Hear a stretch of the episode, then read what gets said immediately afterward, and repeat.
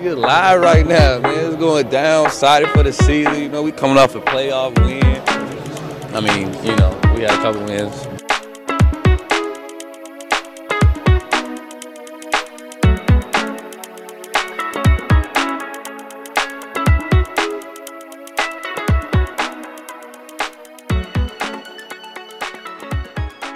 Hello and welcome to episode 144 of the Brew Hoop Podcast. I'm Kyle Carr and I'm back after a much needed week off and time spent in Door County. It was great. It was not crowded with tourists at all. Still got my filling of beer, wine, and cheese as well. So uh, all is well. As you can tell, since I'm doing this, Adam is not joining us. He is currently watching the Packer game, which is a choice that Adam decided to make. I would not put myself through that stress, but that is here nor there. I am thankfully joined by my good friend Riley Feldman. Riley, how's it going? It's going well. It's nights like these that make me appreciate that I no longer closely follow the Packers at all. I know they're playing. I know they have to win to get playoffs, and I hope for all the Packers listeners that when this comes out, that, that your season is still continuing. Uh, it's been good by us. Quiet week, nothing too crazy. Um, went over to a friends of mine today, and we played a lot of Magic: The Gathering for a couple hours. So I was trying to figure was- out if that's what it was on your Instagram story because I saw that that like is- that is what it was.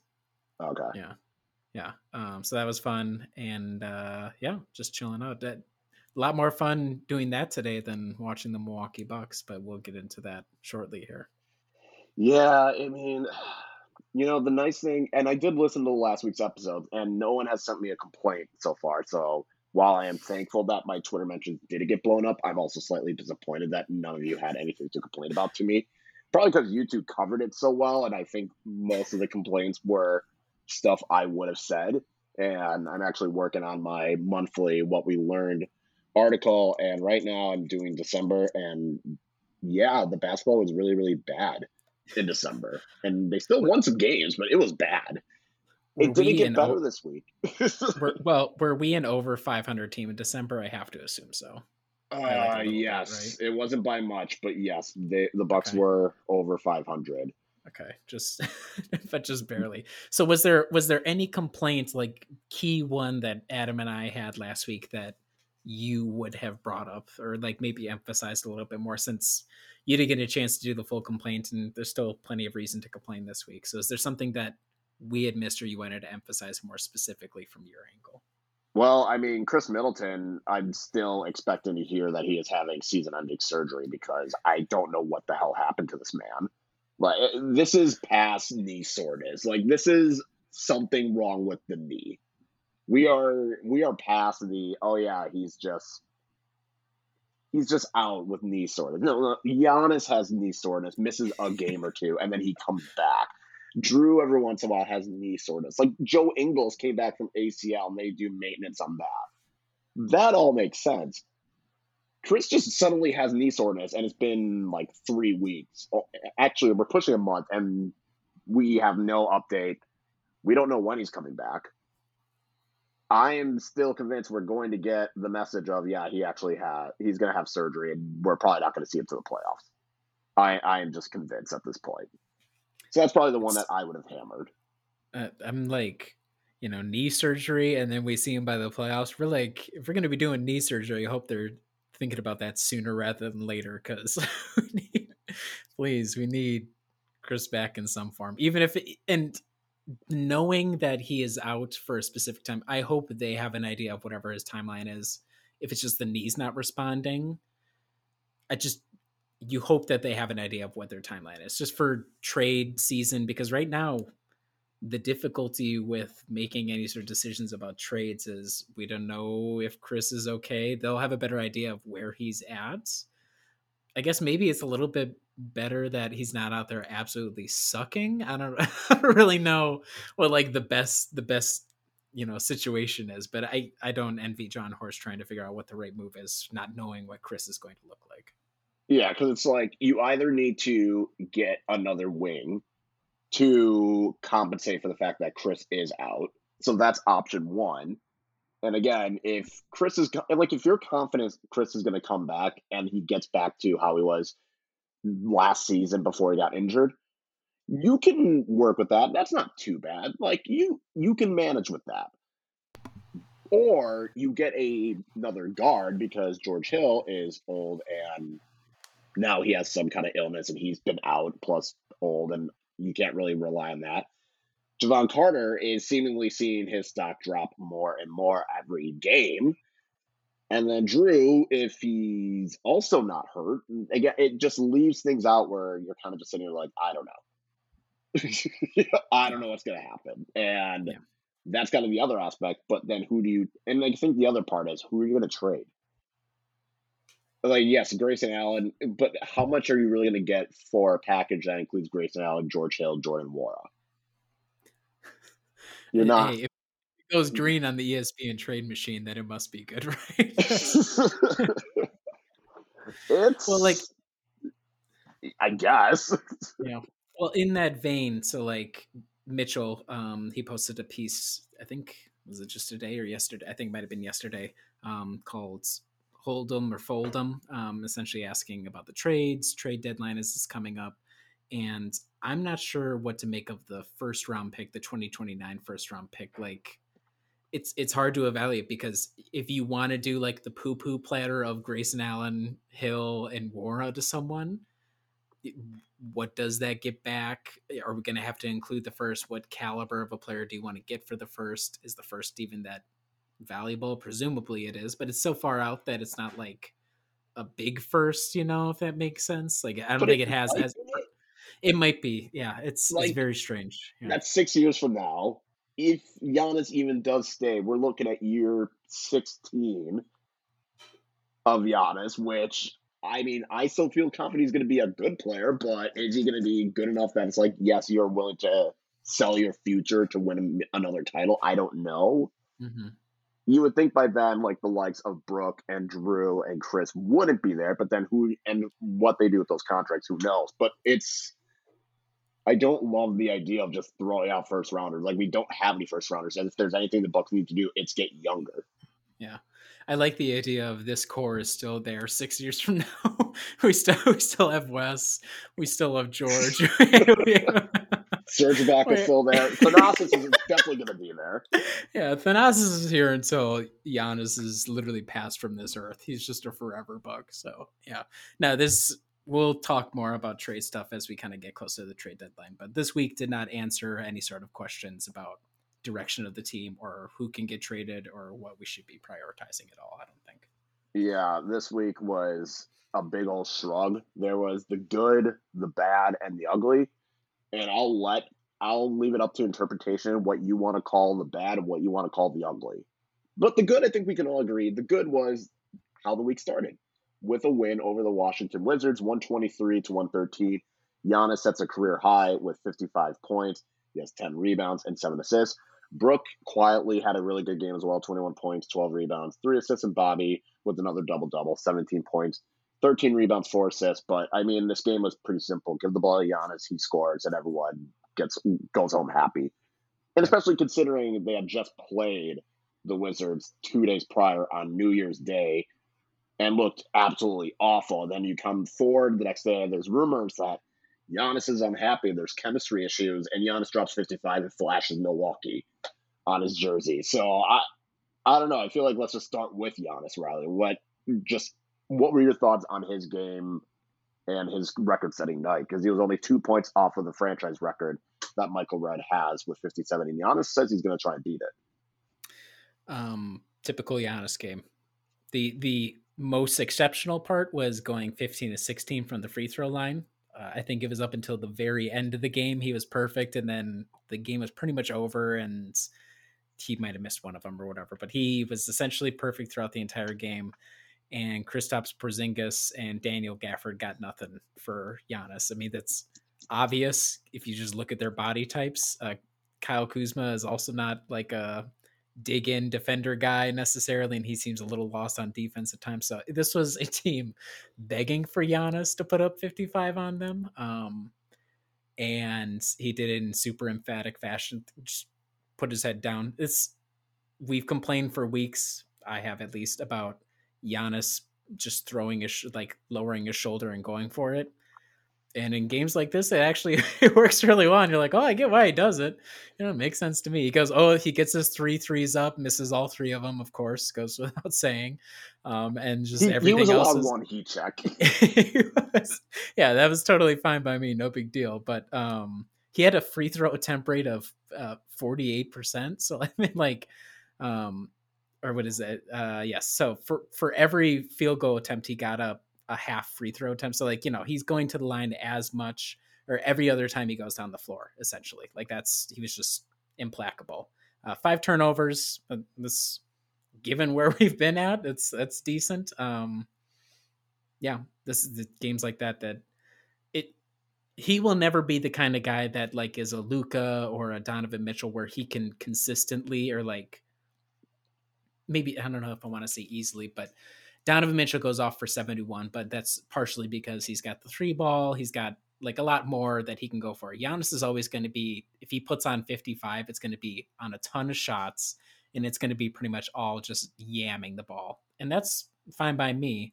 Um, but that's what makes it special when he goes for these 50 point games. That's just, it's indicative of the other team had absolutely nothing for him at all. And that's why he's a special player.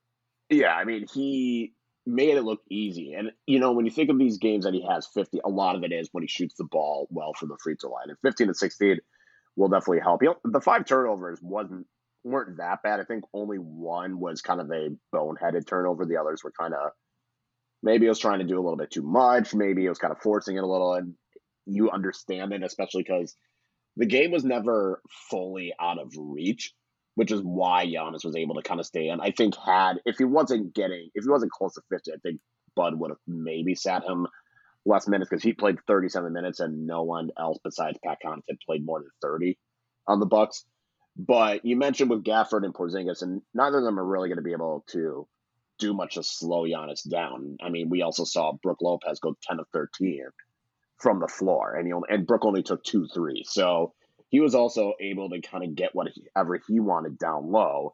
And I think the biggest thing with Giannis, though, it was kind of the once he's on a, and he was on a roll. I think that was kind of the thing because we've seen where Giannis could go like a three or four minute stretch where he is just able to get whatever he wants, and then maybe he has a stretch where he's struggling, or he takes it takes him a whole half to really get going, and then it could drop twenty and a quarter.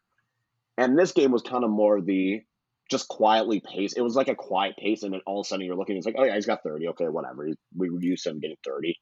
Okay, now he's at forty. Can he get fifty? Yeah, he can get fifty. And then he gets in. We're like, all right, cool. And I was like, go for sixty. just screw it. I think he wanted to get. I, it was kind of once he got close to fifty, it was like, can he get his career high, which he did, and then we got to fifty-five. And I, I think with Washington's approach, it was it was a perfect setting for Giannis. Again, there's not much interior defending.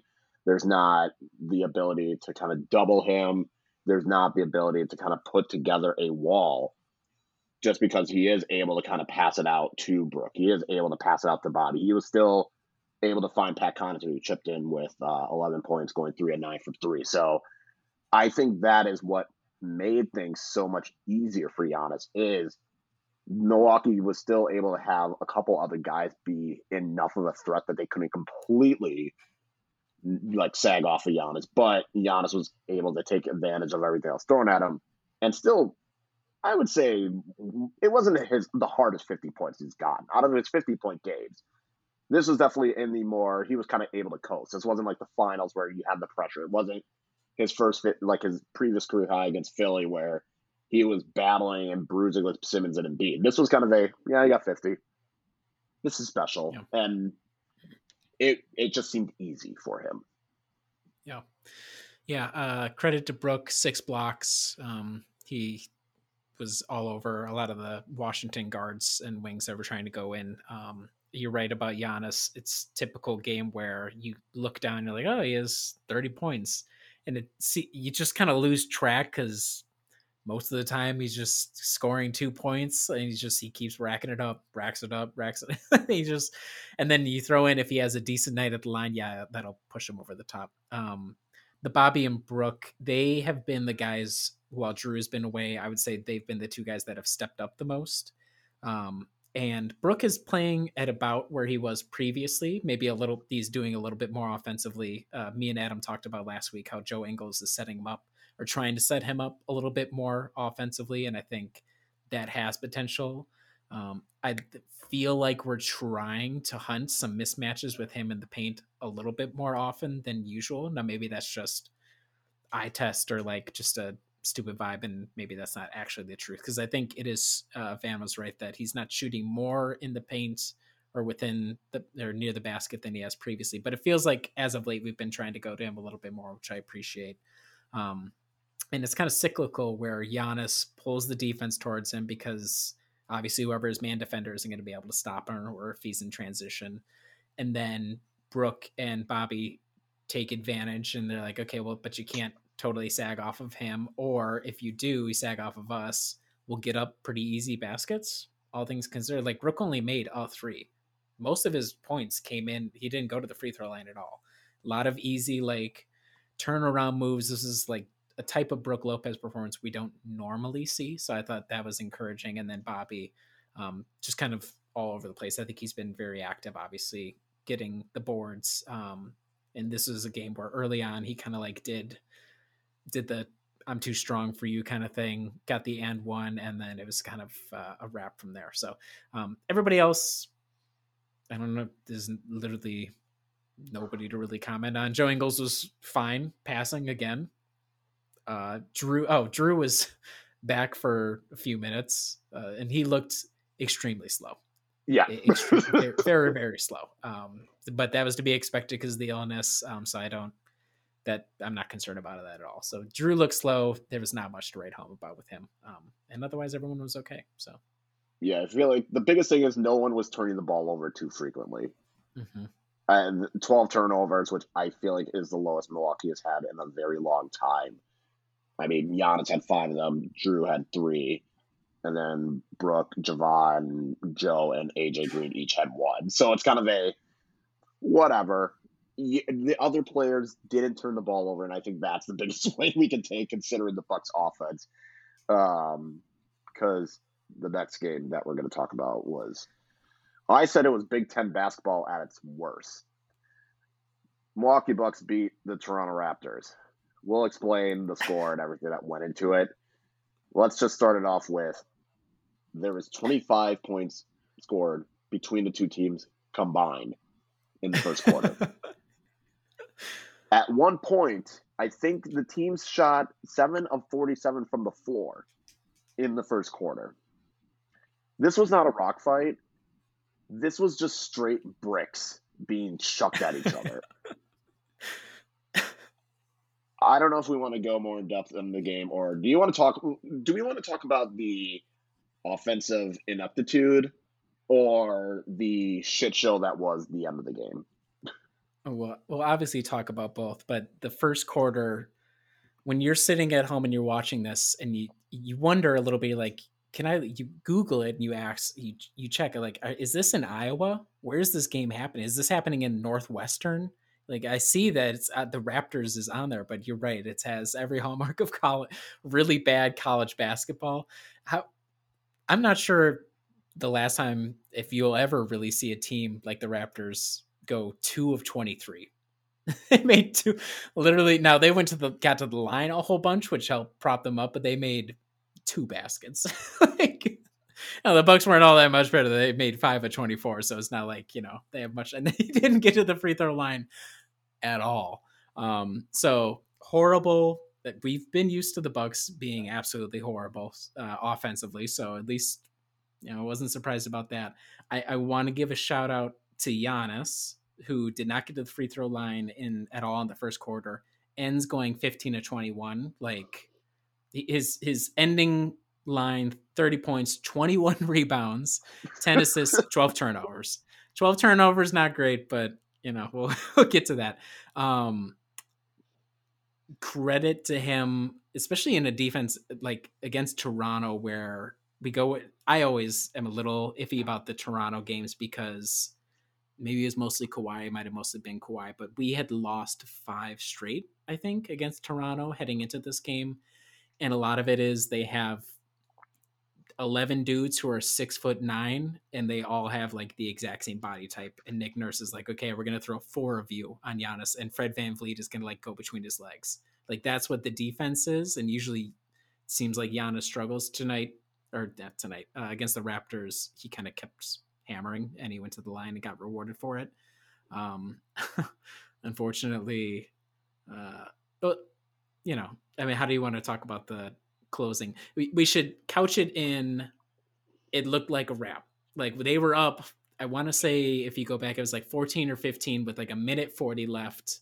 Um, and it looked like a wrap. Like they'd finally offense kind of corrected. We actually the three started falling a little bit. Pat went 5-11 from three. Like finally somebody who had a standout three point game. And then uh, we got try harded into overtime. So I'll, I'll, let you take it from there. Yeah, partially, the... partially try harded, and then also Adam Silver. He made the call. He made the he made the call. I will say for the I will give the Bucks credit. It, yeah, it got to the fourth quarter, and this thing had been obnoxious for three of the quarters. Neither team. I think it was forty. I think the Bucks were up thirty nine to thirty eight at halftime. Then the Bucks scored 24 to the Raptors 21. This game was always just saying one of these two teams is going to have to start hitting shots. Like Toronto, I think took until near the end of the second quarter hit a three, but they were getting their numbers boosted up by free throws. While Milwaukee couldn't get a free throw, and then they finally started getting it. And then it got to the fourth quarter, and it's like, all right, this is still pretty close. And then the Bucks start getting it a little bit together. It gets to 64 it was 65 61 with 10 minutes left. Giannis makes a pair of free throws, gets up to 67 61. Giannis hits a three, which again, that just tells you how this game was. And then AJ Green got a layup. Bucks are up 11 with eight minutes, and it consistently stayed around that 10 to 11 time frame. And at one point, Milwaukee got it up to, I think it was like 90 the, to 69. 9 to 69. Yeah, that's amazing. With Brook literally dunk. with 3 minutes and 22 seconds, the Bucks call a timeout and here comes the victory cigar brigade. Thanasis, so Sandro, yeah, so we thought. Thanasis, Sandro, and uh, Nwora come in for Pat, Bobby, and Brook. Um, and you're like, okay, three minutes to hold on to a 21 point lead. And then, and uh, then. Thanasis takes a three out of the timeout, which I yeah. don't know how that happened. Fred VanVleet gets it, and then like two seconds later hits a three. Beauchamp, MarJon gets a turnover. Fred VanVleet hits another three. So within like 30 seconds, it is now 90 to 75, 15 point lead. Bud is like, okay, never mind. Get like starters get back in there. So Giannis, Bobby, Pat, Brook, and Grayson all it was a clean. Okay, we're just gonna everyone, you guys all get back out there. So we're thinking, all right, the Bucks are going to not f this up. Grayson Allen misses the free throw, but he makes a second. It's still ninety-one to seventy-five. Again, about two forty-five left. Gary Trent Jr. makes a setback. Whatever, you're up fourteen. That's fine. Bob makes a layup. You're back up sixteen with just about two minutes. Scottie Scottie Barnes hits a shot. Okay, fourteen point lead. Two minutes left. Don't F this up. Giannis makes a pair of free throws. You're back up 16. It's like, all right, cool. Let's end this game end. This shouldn't happen. Minute 15, OG Anunoby dunk. This is when the Bucks should have been like, okay, it's fine. It's 14 point lead with a minute left. Giannis misses a pair of rebound, misses a pair of free throws. Scotty Boy gets a layup. Okay, up 12 with a minute left. That's fine. That's fine. And then Brook fouled him, so it's an and one. Okay, whatever. You're up 11. A minute left. Giannis turns the ball over. Questionable call on the foul. Okay. Fred VanVleet makes a pair of free throws. Now you're up nine with 49 seconds. Okay, that's fine. Mm-hmm. That's still, I mean, there's plenty of time. Big lead. Plenty of time still. You're good. 43 seconds. You're up. You're up nine. It's fine. Grayson Allen makes a pair of free throws. You're up 11 again. Cool. 43, 43 seconds. seconds 43 seconds. Let's just, we keep emphasizing the time here, folks. Yeah. Scottie Barnes gets a jump shot to fall. Whatever. You're up nine, 36 seconds. Okay. Five second violation turnover. okay. All right. Whatever. Scottie Barnes takes a three, misses. They get an offensive rebound. Gary Trent Jr. makes a three. Okay, 97 91, 29 seconds. Whatever. Grayson Allen gets called for a flagrant one for hitting him pretty close to his groin again. I don't know if that was a flagrant. Whatever. That's annoying. Gary Trent Jr. makes the free throw. And they get the ball back. So 29 seconds. Bucks up five. Scottie Barnes gets a layup. Bucks up three. 25 seconds. At this and this point, is this is the part where where Tony Brothers he feels the buzz on his hip. He feels it and it, and he goes over to the side. he goes over and he he takes the call from Adam directly from Adam, Mr. Silver. Adam Silver places the call. The yeah. Raptors are doing a full on full court press to try and force Malkin into a run because why not? The Bucks break the press. Bobby gets the ball in the corner. He's holding it, starts dribbling. Pascal Siakam shoves him out of bounds. Tony Brothers, because of the call to Adam Silver, says, uh uh-uh. uh That is a he stepped out of bounds turnover, and they can't review it they can't review that it's a foul. So that that was a big thing. Like at, at first, I was like, why didn't Bud challenge it? He can't challenge the foul because there was never a foul called. So the only thing he could have challenged was did Bobby step out of bounds? But it was like yes, he did because he got shoved. Mm-hmm. Okay, whatever. Thirteen seconds. You're up three. Don't do anything stupid. Gary Trent Jr. makes a step back three. We are tied at 97. We are not going into overtime. Yeah.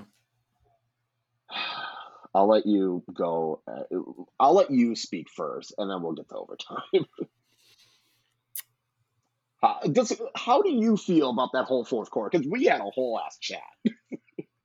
um, I thought if I was a neutral, I would think it was glorious to watch. I'd be like, "This is everybody lives to watch a team." Joel Embiid tweeted, "What the hell is going on with this game?" Yeah, yeah. This is also so, national TV.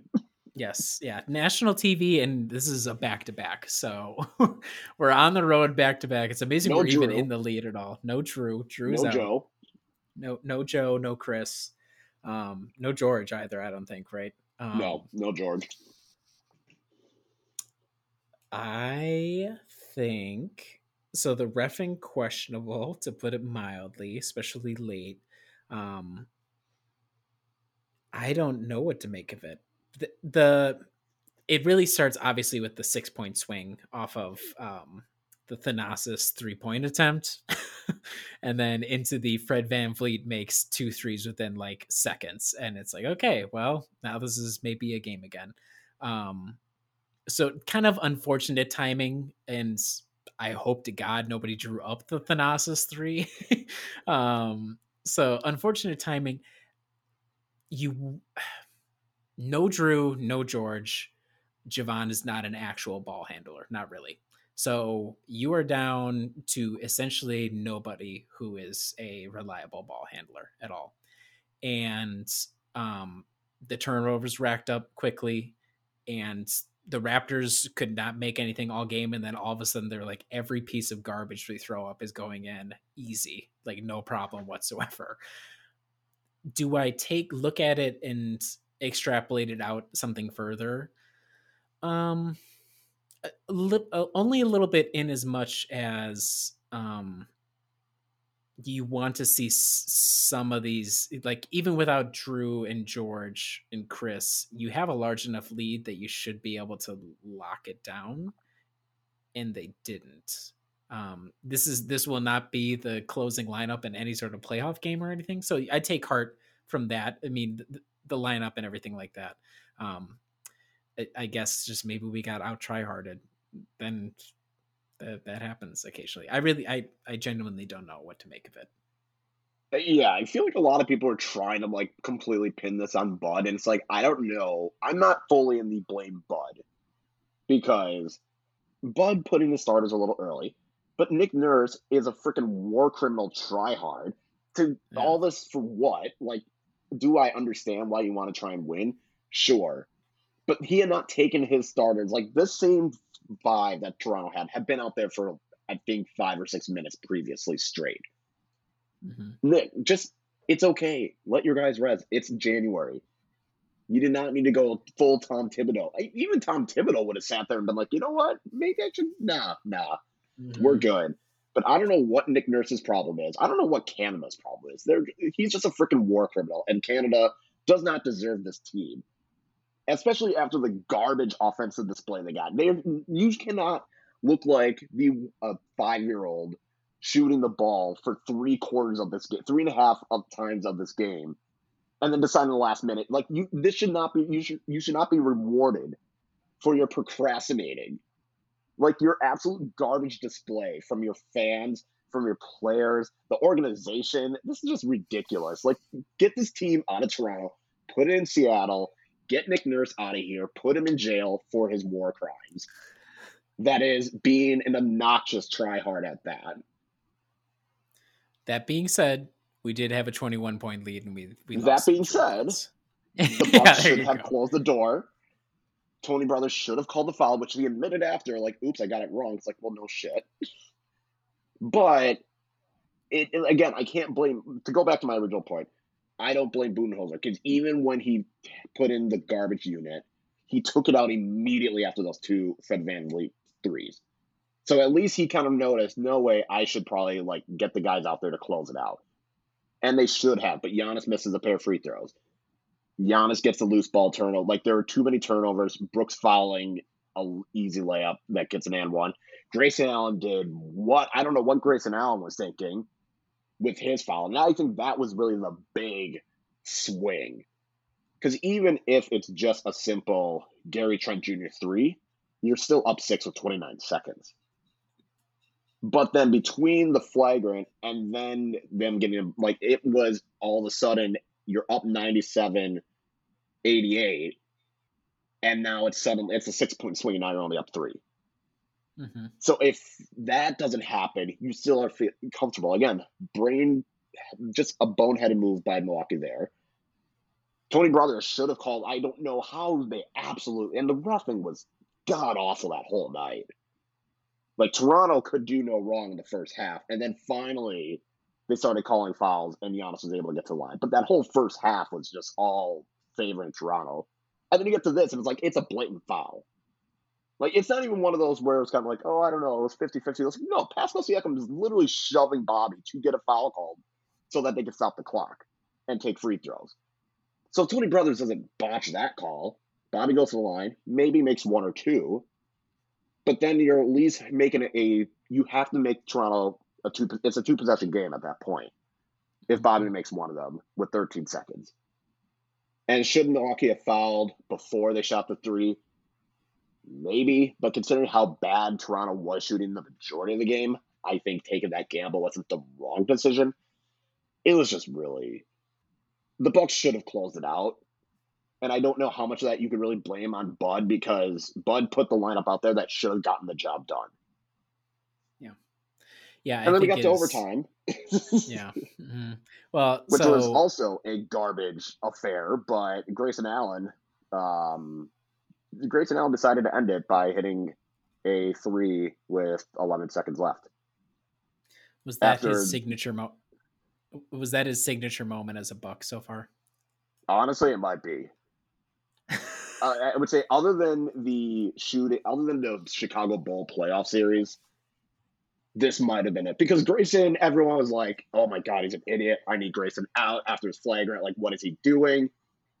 And then Grayson gets the layup to put Milwaukee up two before Scottie Barnes ties it, and then he gets the three wide open in the corner. Giannis had the whole Raptors team guarding him.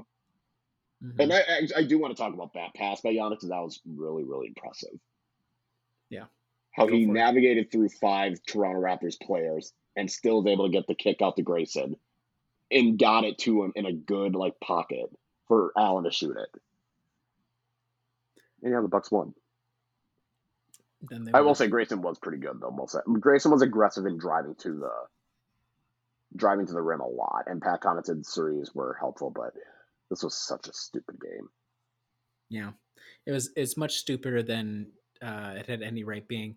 Very indicative, though, of um, the problems that that had plagued them for the you know the as you just talked about as you're working on the month previous, like turnovers, dumb turnovers, struggling at the wrong times, kind of like weird like foul decisions or defense failing them at the wrong times and like in the worst ways possible. Like a whole bunch of just weird stuff that kind of all came together and uh, most of the time you say this is just a one-off like weirdo thing but it, these all these issues have been consistent enough where you're like well i don't know is this like something that just got exasperated but would still be in the background anyhow so i guess that's the more interesting thing is like can i write it off because Jrue is gone?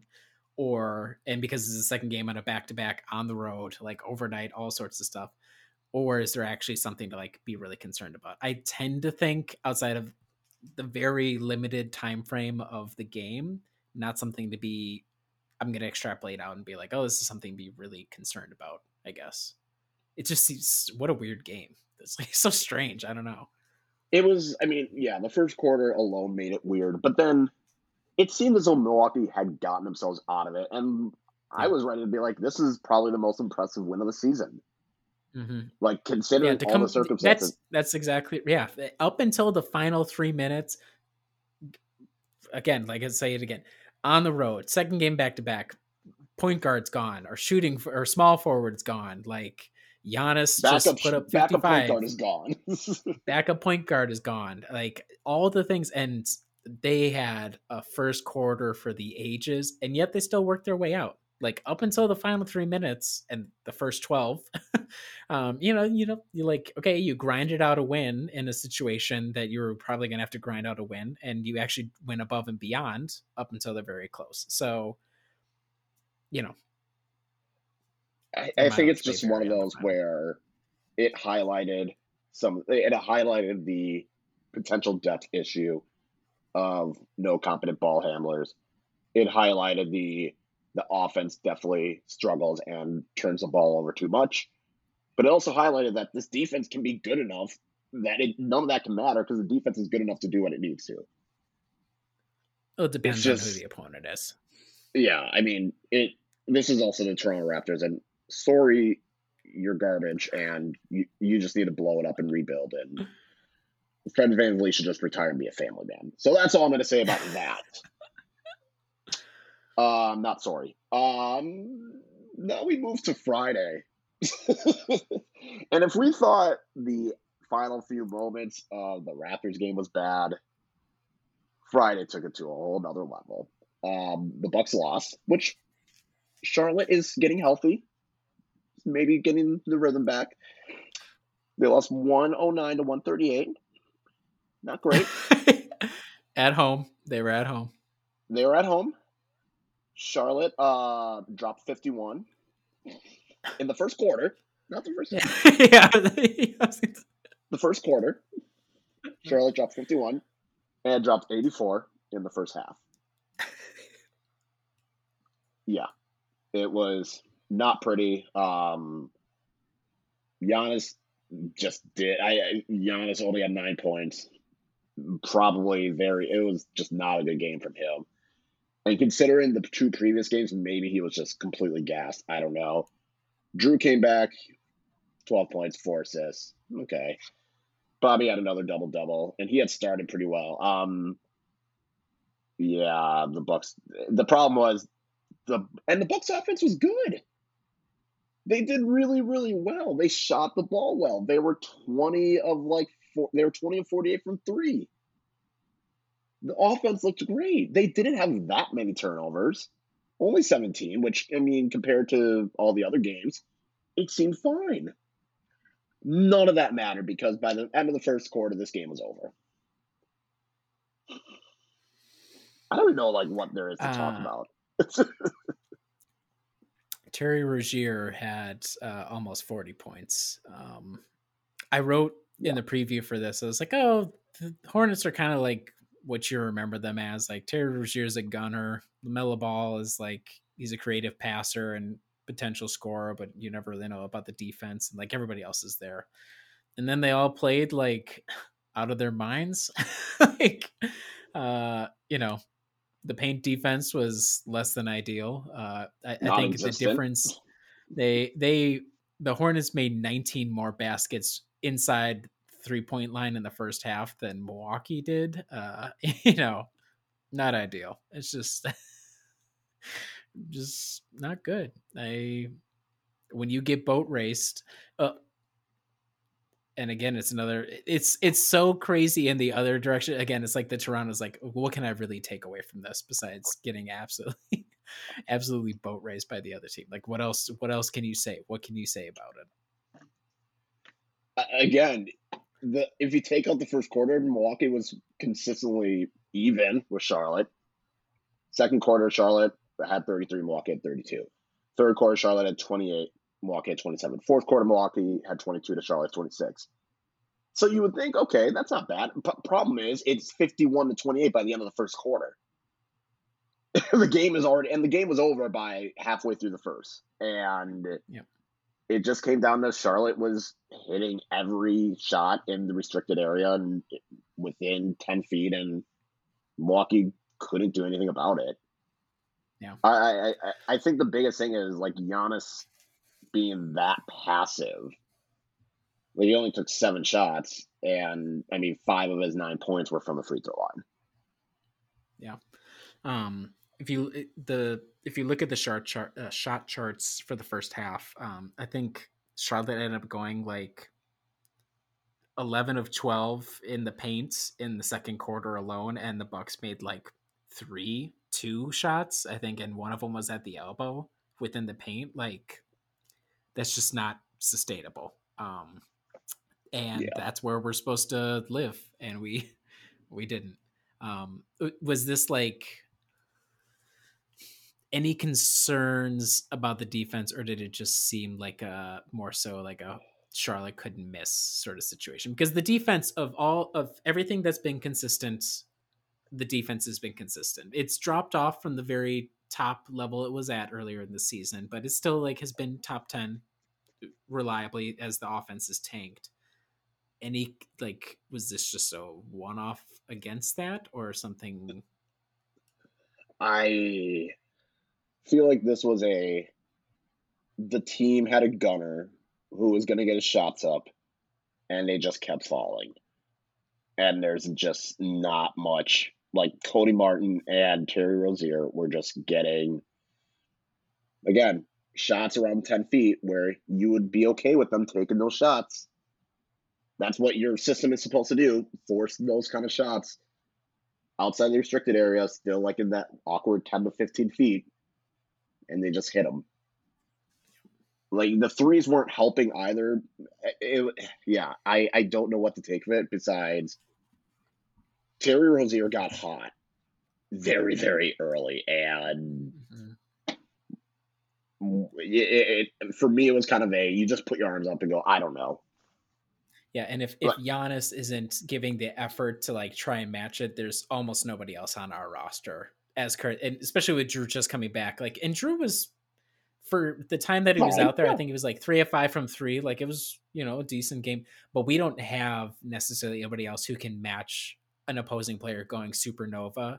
And if we don't have like the defense, our defense is not in the regular season of depth we don't really emphasize like trying to shut a guy down necessarily. We kind of just like okay it's especially early in a game uh, if a guy's going to go crazy he's going to go crazy. But um, we don't if Giannis doesn't have the effort there we're not going to have somebody who can just like mash a guy shot for shot. We just haven't had unless Khris maybe but Khris can sometimes take a little time to get into games too. So um, I, I think I agree that that's generally the issue is the other team went super super hot and that was just like it was over before it even began and like Mike Budenholzer had obviously the same idea because the starters got pulled pretty damn early in the game too. Like you know, it was kind of all she wrote pretty quickly.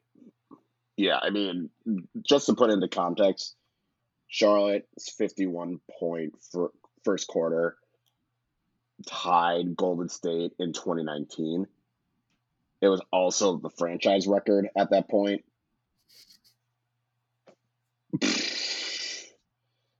I mean, the thing that I will say that probably raised eyebrows for me the most was what Budenholzer said after the game, in which he said we haven't matched what it takes to be competitive in an NBA game on multiple occasions now, and it's concerning. And that I think was more the noteworthy thing, because it's one thing if you're just losing games, but to have especially after this kind of game where Ant's basically saying like we just don't have it. And this kind of goes back to what you and Adam are talking about, like flipping the switch. Are, are they are you going to be able to do that? And yeah, when's that happening? We're doing that soon or not yet? Guess not yet. Yeah, like that's the part where it's kind of a I don't know what you're gonna do. Eh, that's the part where the passiveness from Giannis, the passiveness from Brook on the defensive side. Maybe in the playoffs, again, you do the switching and you, you make sure to keep the ball out of Terry Rozier's hands at that point. But eh, that I think is probably the bigger thing to me is I don't know what Bud is indicating, and I'm kind of curious, like because he, he, said multiple occasions now, and it's like uh, this was the one that broke his back. So like, what were the other games? And it's kind of weird where we can all guess which games. Like when you're blowing leads to Toronto and the Bulls, maybe that's one of those moments. Or when you're losing on the road to a really really bad Rockets team it, it, it kind of makes me wonder, or even like the New Year's Day game, where at what point, like how many of these games are we going to see? And the only remedy, like Khris coming back, is not going to fix all of those problems. Like the team getting healthy is not going to be able to solve the issues. So, isn't it a matter of it's the regular season, we don't care, and we're just going to flip the switch when we get close to the playoffs? And I don't like that gamble because rarely does that work. Yeah. I we're so now so you were the one who brought up in the preseason about how Khris the whole thing around Khris was like we bring he's there for the Celtics series we might have our second title. Like the expectations of Khris. And at that time you and I agreed one don't need to talk about the next contract. We got it and then two we're putting like serious expectations on Khris to like we're expecting him and Jrue to fix a lot and they will fix some like I I think them being consistently back will bring us above being a consistently bottom third offense. Like even in the yeah. Charlotte game where we played decent, we had like a 110 offensive rating which still would have been a bottom third offense like just in the league how it is right now. Um and those guys coming back will help out. And Jrue is really critical on defense, but there's it's just hard to envision. It's hard to picture what it looks like because we have so many guys playing way out of like way more than they absolutely should have to or that they should ever be like expected to. And like the more time that kind of slips by, I just wonder how long it takes for us to get into a rhythm. Like, can we do it in 20 mm. games? do we need 30 games can we do it in 10 games like how much do we need to figure it out because it seems like there's going to be a lot of work on the offensive end needed to make this something more than the Giannis battering Rams and then everybody else pays it off because we've we've been there done that and that's just not that sustainable deeper you go into the playoffs and I, I want to see other looks from this team and we just we haven't for going on a month and a half now at this point, and that's partially just because Khris and Jrue have been out. But we got to figure something out. We get to uh, or like find personnel or whatever, and there's just no solution on the team right now, unfortunately. Yeah, it's basically Jonathan and Salah. that is what we're at. Yeah, yeah, yeah. Because maybe Pat Connaughton or Grayson Allen get hot from three maybe Brook is just a maybe Brook is able to get touches down low and get his turnaround jumper going. Maybe Joe Ingles is able to do enough. I, or Bobby gets finds his shooting touch, which Bobby seems to have gotten lately. But also Bobby is getting cooked defensively. Mm-hmm. Like the concerns we had about Bobby Portis and his defense, it didn't happen the last two years. It is rearing its head this year. And the Toronto game was especially indicative of, yeah, they're targeting Bobby now. And that's concerning. And I, again, I don't know because Khris and Jrue paper over a lot of the cracks that the Bucks can have offensively. Defensively, it can't be as simple as try harder.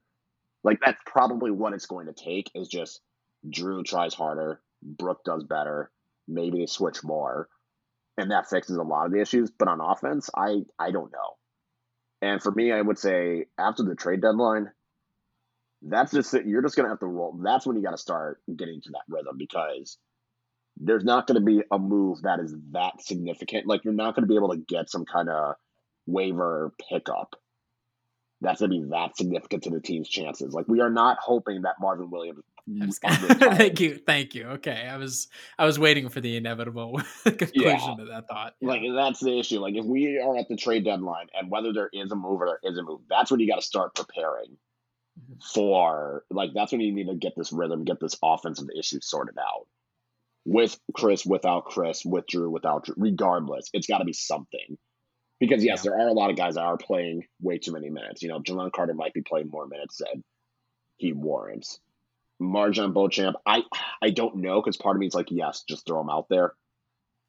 He's not doing too bad. Like he's not he's not giving us reasons not to play him, but mm-hmm. he's fl- and he flashes reasons to play. But again, are you going to put him in your eight man playoff rotation? I don't think so. Especially now yeah. with Joe Ingles back, like it, it, it, it's starting to get to you got to pick nine guys, and if you're and if everyone's healthy, you know who at least five of them are, and then you start getting to well, do you play Grayson? The next the picked. next four is tough. The next four after that is really tough. It was right. hard when we talked before the season, like at the very start of the season. It's even harder now. Yeah, I, and again, a lot of the and I think a lot of the offensive issues would be as simple as stop turning the ball over.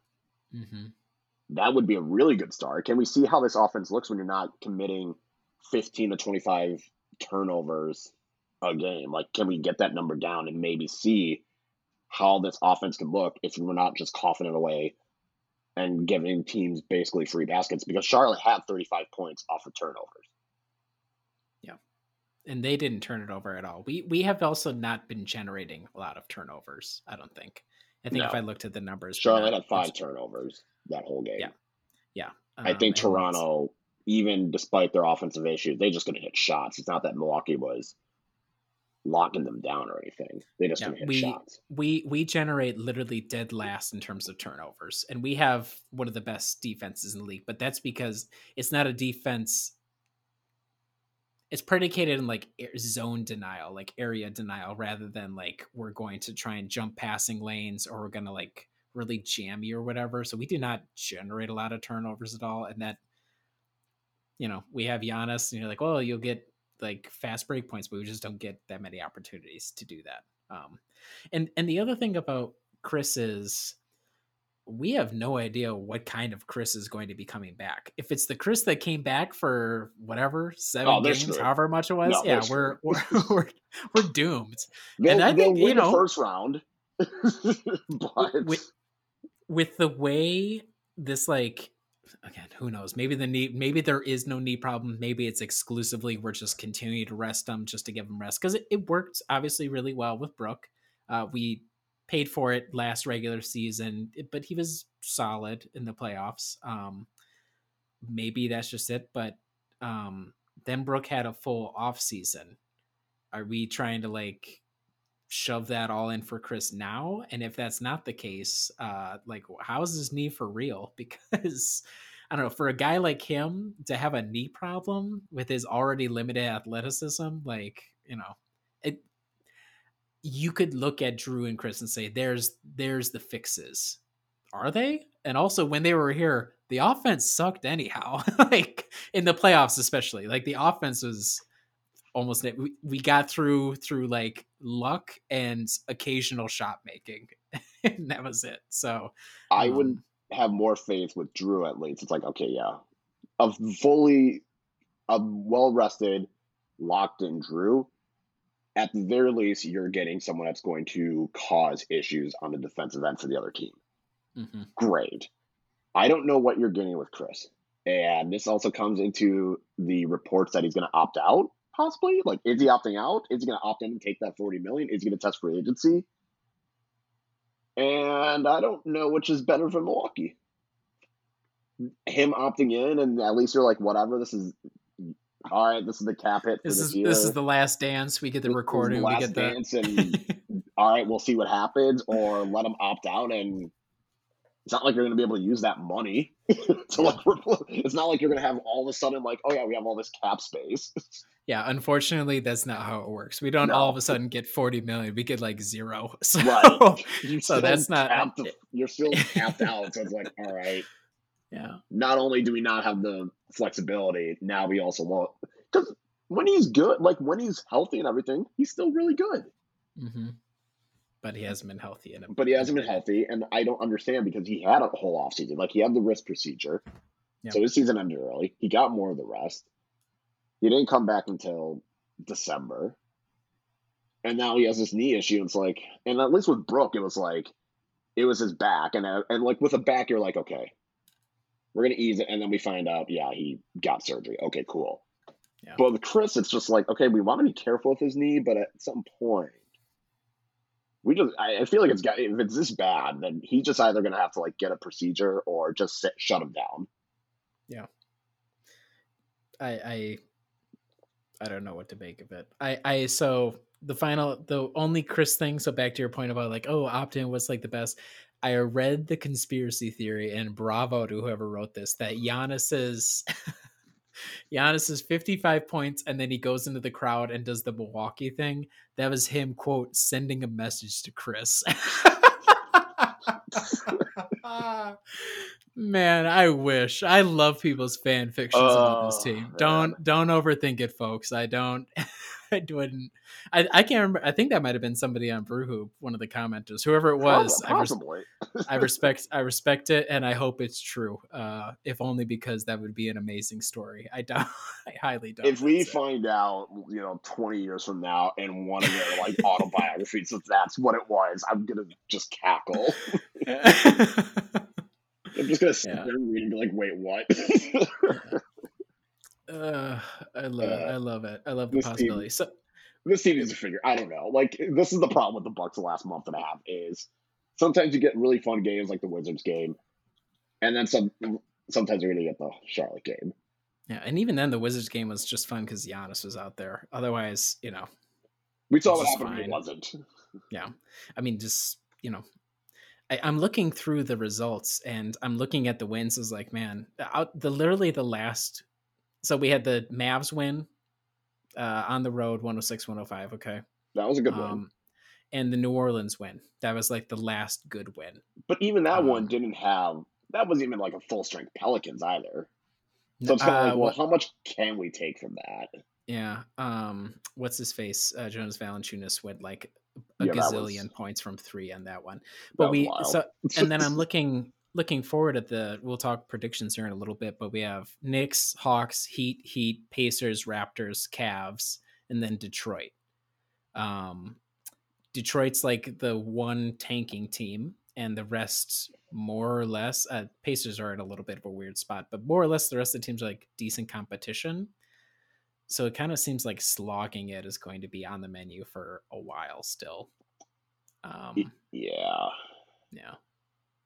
It's not. I- it- we can be frank. The team's not in like a fun spot. We've since the nine and zero start, we're still we're still sixteen of fourteen. Uh, sixteen and fourteen is our record, above five hundred, but just barely. And that the team feels every little bit part of a slightly above five hundred team. And it doesn't unless Khris comes back all of a sudden and he's firing on all cylinders. I don't think that's going to be changing anytime soon. Even if Jrue comes back and is fine, it's going to be an improvement, but it won't fix everything.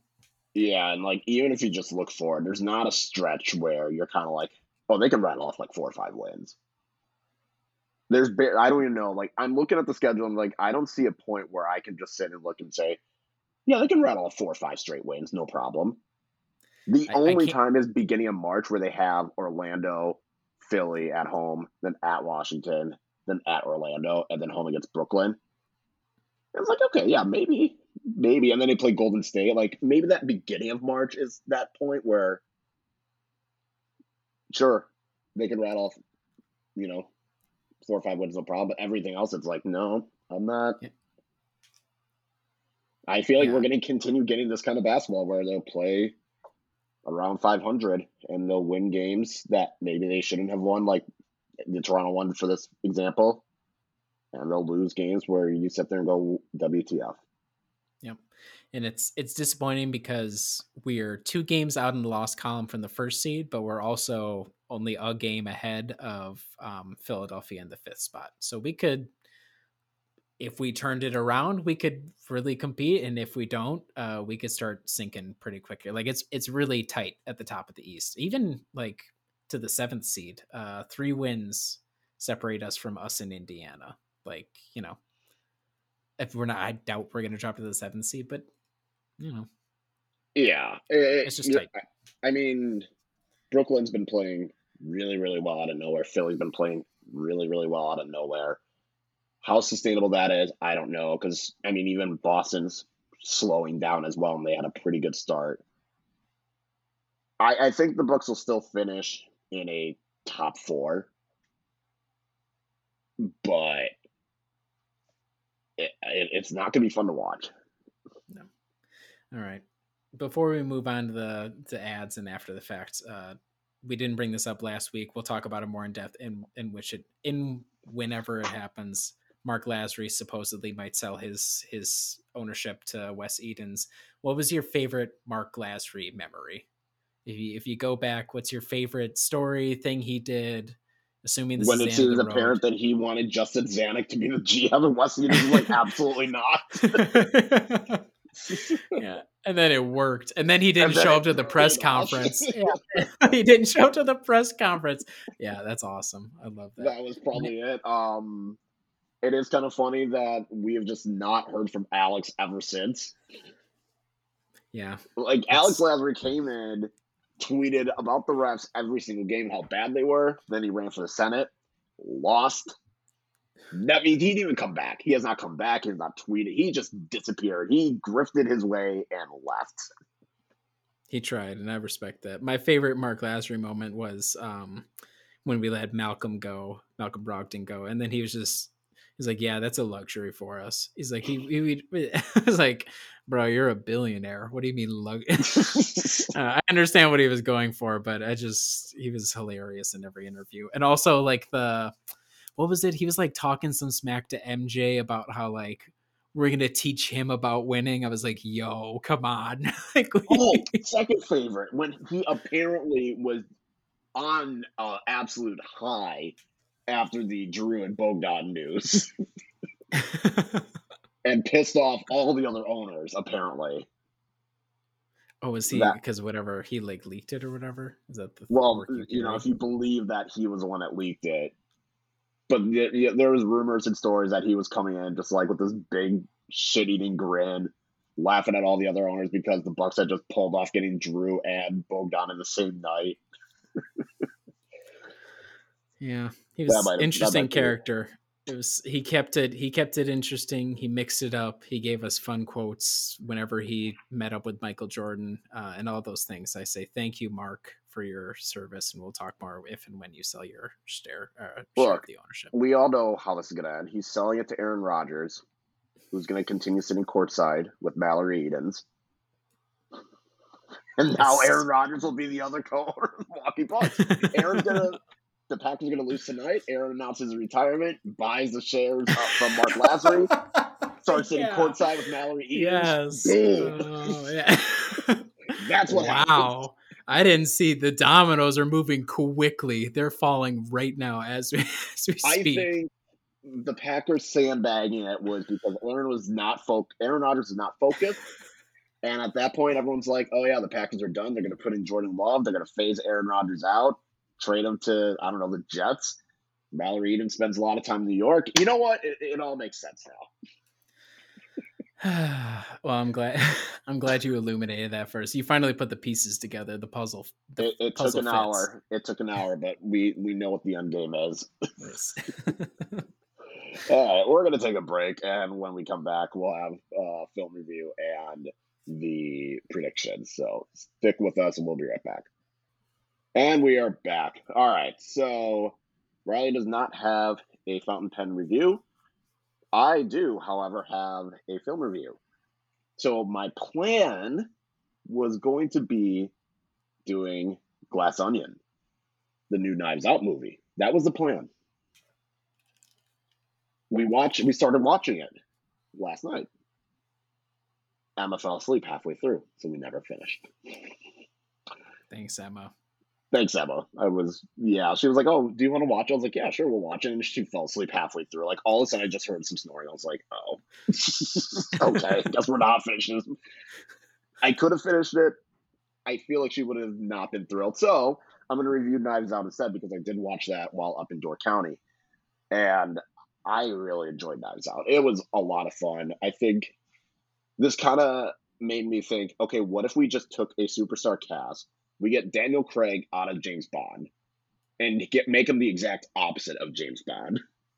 This just goofy, southern as hell, talkative character. Mm-hmm. You take Chris Evans, you get him out of Captain America, and make him just this smarmy, absolute nepotism douchebag. And then he just threw a rich family and put a lot of money on the line, and it works out really, really well. It was really good. I I was very skeptical, like at the first quarter, because I was like, "There's no way that it's this simple of like how that dude died." Mm-hmm. Like, there's no way this is what happened. Like, there's got to be a loophole. There's got to be something going on. Like, this seemed too simple and too straightforward. And then I was worried that, oh, it's just going to be how she gets away with it and thankfully there are enough plot twists with you know it was actually switching the medicine and the housekeeper actually knowing the whole truth but not having that chance.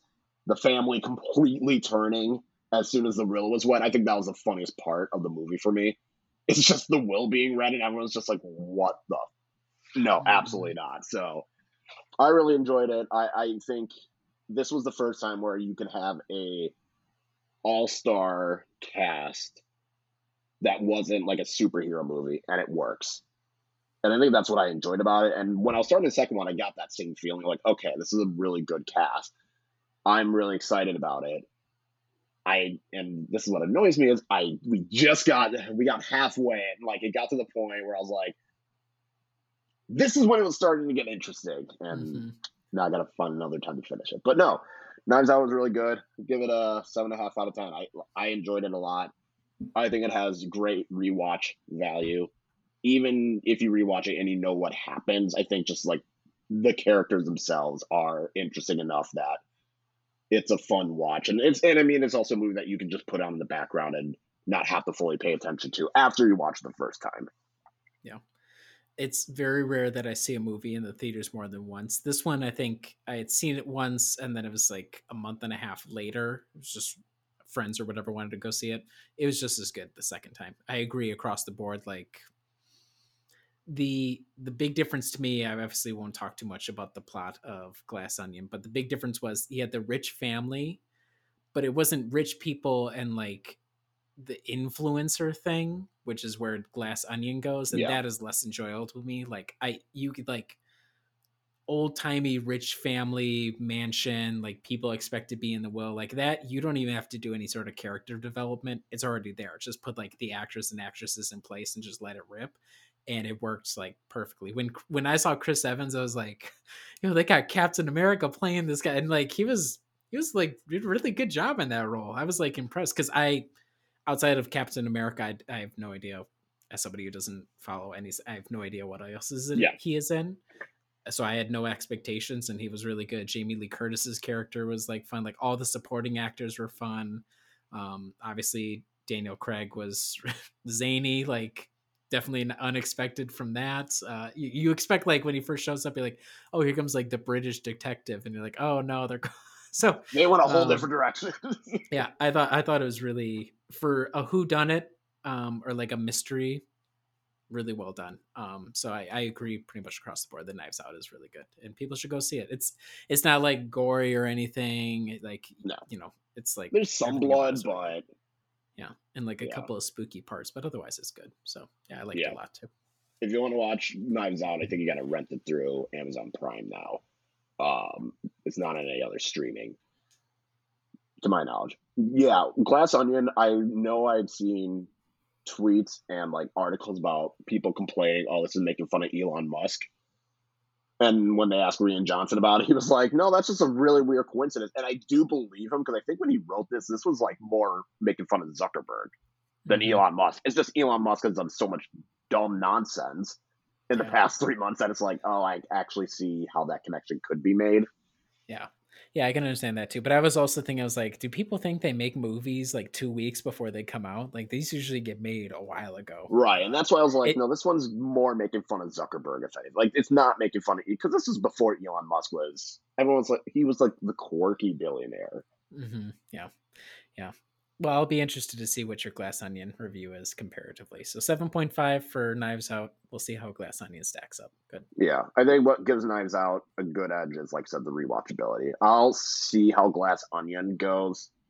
I will say the characters are more interesting, but that's also because I don't know what the hell's going on fully. So I'll hopefully in two weeks I will have an answer. But all right, we'll end it with our predictions for the week. So Monday, we're, it's very road heavy. Monday, Milwaukee goes to New York and plays the Knicks. Wednesday, they go down to Atlanta and play the Hawks. Shortly follow that up with a trip down to Miami on Thursday against the Heat, and then they stay in Miami and play the Heat again on Saturday. Riley, what is your prediction for this road heavy week? I am going to say we will go two and two. I think we will beat the Knicks and beat Miami on the so we were talking before the on the on the um Thursday game, not the Saturday game. You and I were talking if you had to put money down on the Miami, which Miami game? Thursday, second game on a back to back on the road, or Saturday at a noon start with the team presumably out on South Beach until 6 a.m. the day of. Uh, which one? So I'm going to will us to a victory on that second game because we are absolutely going to get boat raced on that uh, on the Saturday. So uh, two and two win over the next win over the Heat one time. I'll also say two and two. I think. I actually think they'll have a better chance against the Hawks than the Knicks. I feel like the Knicks are just annoying, but the Hawks are one of those teams where if the shots fall, they're going to be unbeatable, and maybe this is a game where the shots just don't fall. I don't know. I'm absolutely not feeling confident in any way, shape, or form about that Saturday Miami. The good thing is, if Khris is out, I know we don't have to worry about his play being super hungover. Probably walking into well, it's not. Is it still the FTX arena now? I don't know. I think it's just like the arena. I don't Yeah, think they have the whatever name on it arena. anymore. We don't have to worry about Khris being out Friday night and walking in to shoot around still drunk. So We we don't have to worry about that. we don't have to worry about Khris having to literally play with sunglasses on because yeah, we, I think we're going to be good. Um, I mean, we're still looking at a Pat Connaughton, Jordan Nwora situation where they're out on the prowl that night. But no, it was bad enough that it was going to be a Saturday. It's bad enough that it's a noon game. It's bad enough it's in Miami. But you're saying they're going to have a chance to have a Friday night in Miami Not and then good. turn around and play at noon? No, no, they're not winning that Saturday game. if we thought the Toronto first quarter was bad, that this might be worse. Agreed. Yeah, it's it's not going to be great, but you know, maybe it'll be entertaining for being a big train wreck. Maybe that's what we'll be into it for. I mean, what else are you going to watch at noon on a Saturday? Bucks basketball. That's all you got. That, that's what you got to do. But that will do it for this week's episode. Make sure to follow us on Brew Hoop and make sure to read all the stuff that's going on. Riley's Monday Morning Media Roundup. We have Vance Report Card. I'm going to hopefully have a piece on what we learned from the month of December. Um, I know, you know, I'm sure Morgan and Julie and everyone else on the staff's going to have something interesting. Make sure to follow us. Make sure to like, subscribe, and share it with your friends. And we will talk to you again later.